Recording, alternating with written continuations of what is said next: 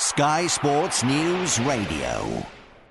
You know, Newcastle are seen as a bit of a novelty over here in France, and I think people enjoy watching them because there are so many French uh, players there. However, I do think that Newcastle struggled to break into, say, the top six of the Premier League over the last couple of, of seasons. Hasn't really worked in their favour because I think now uh, many French fans and players, in fact, look at Newcastle. I mean, with all due respect to them, as a as a stepping stone club, and this is this is something I, I also think has played a factor in Cabella's transfer. A player like Remy Cabella could have gone to a bigger club in France and stayed in Ligue 1. However, I think he saw you know his uh, his way to a bigger ultimate transfer by moving to Newcastle now and sort of doing what uh, what the likes of Mathieu Debuchy have done uh, in the last couple of seasons, where they use uh, their exposure in the Premier League. You know, they gain a bit of experience by playing at a club like Newcastle, where they're going to be guaranteed first-team football, and then they gradually, uh, you know, develop into a key player there, impress enough to secure a big transfer elsewhere. I,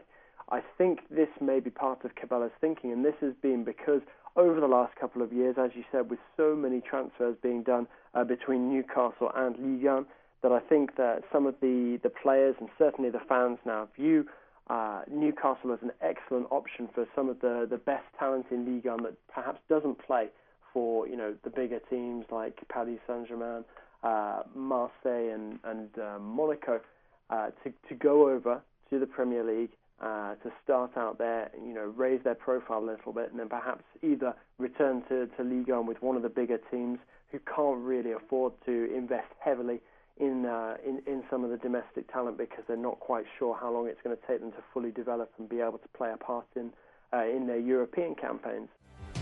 This audio is brought to you by Sky Sports News Radio. Listen live on Radio Player or favorite us on the TuneIn Radio app. Give us 15 minutes and we'll give you the day's sports news.